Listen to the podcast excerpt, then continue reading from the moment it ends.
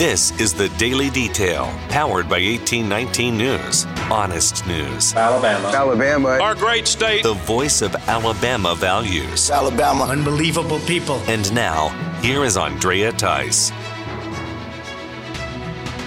Alabama Congressman Barry Moore is another Republican who is seeking to disband the U.S. Department of Education.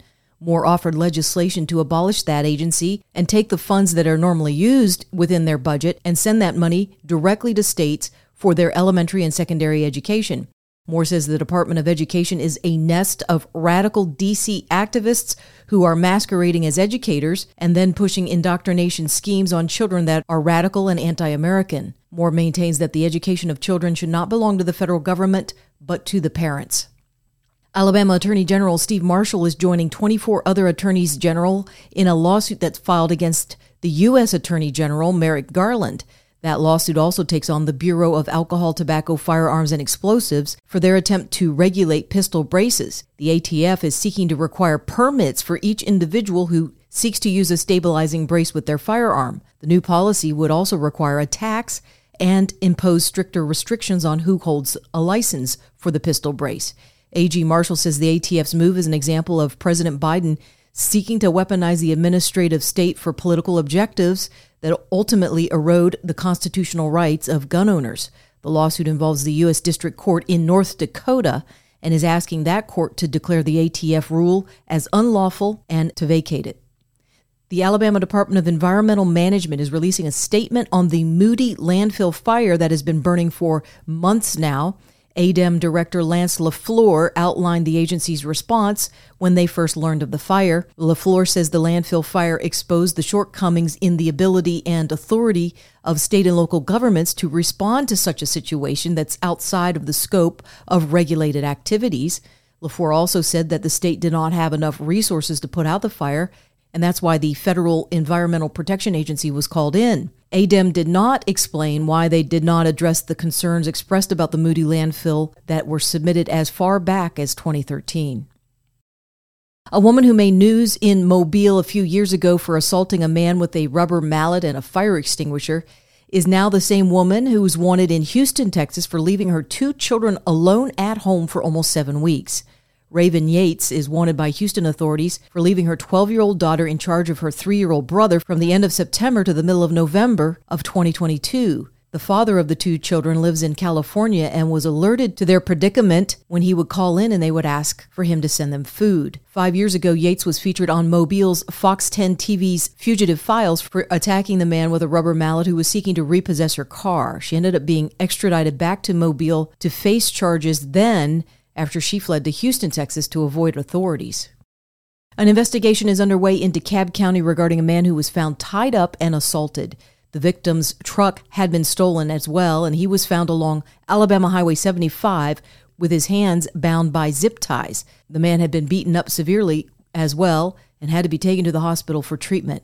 No suspect has been found or arrested at this time.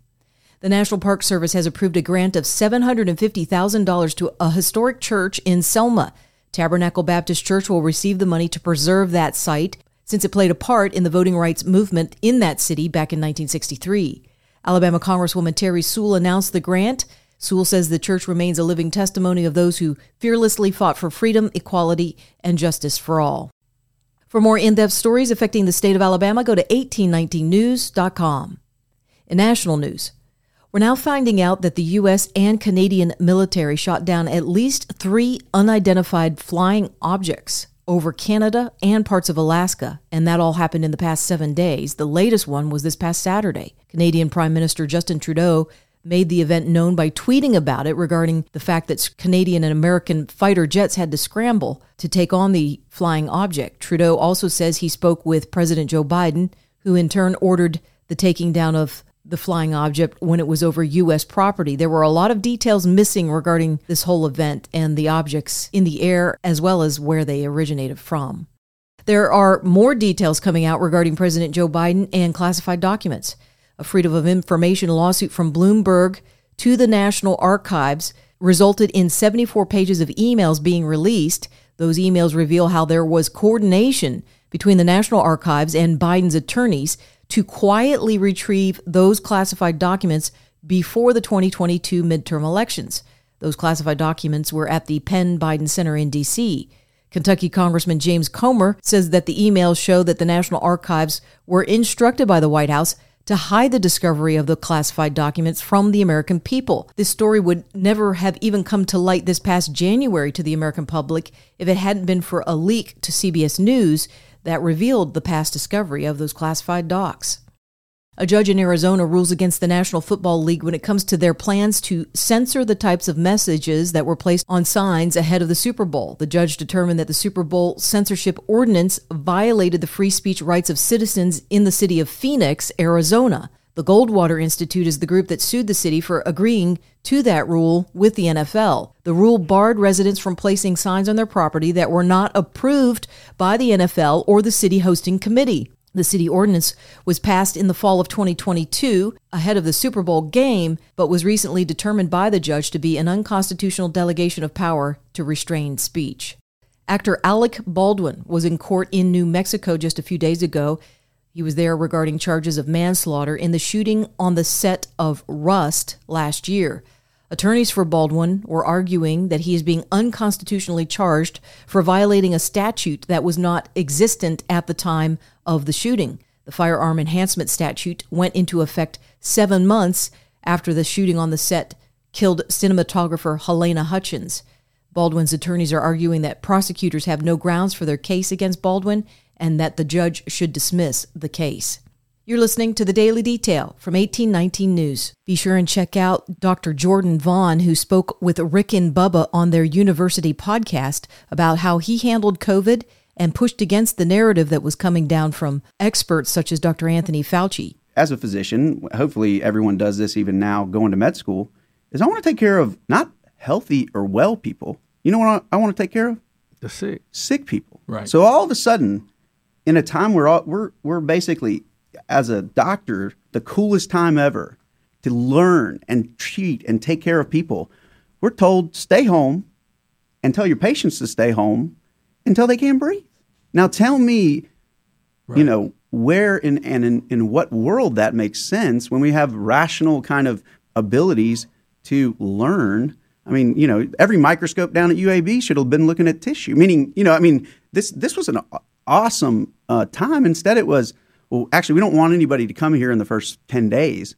Well, the first 10 days would be an important time to figure this Absolutely. out. Absolutely. Uh, and that's that's really what I started doing was I, I mean I was I was bringing people in when they were sick and taking care of them. Now does that mean I got COVID? Yeah, I'm a doctor.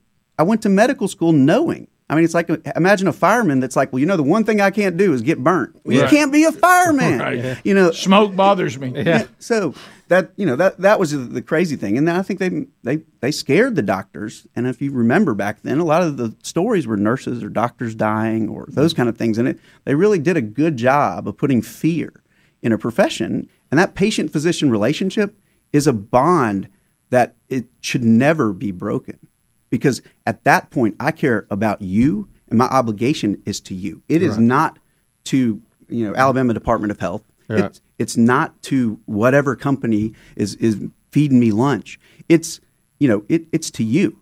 And if you don't follow the two C's of medicine, care about the patient in front of you, and be curious about why they're in your office, you're not going to be a good doctor. You can find more of that podcast at the 1819 News website. If you are enjoying the daily detail and want to make sure that these reports come up easily on your smartphone, then be sure to hit the subscribe or follow button on whatever podcasting app you are using. It's usually on the main page of the daily detail. That could be on Spotify, Apple Podcasts, Podbean, or some other app. And also be sure to visit 1819 News for more reliable, up to date information on what's going on around here in Alabama. You can also join 1819 News by becoming a member, which will get you exclusive content as well as 1819 merchandise. You can visit 1819news.com backslash membership to learn more. I'm Andrea Tice. I'll be back again tomorrow. I look forward to updating you guys. Alabama. Alabama. Our great state. Alabama. Of Alabama. This has been the Daily Detail. For more up to date news, go to 1819news.com, where you'll find honest news and Alabama values.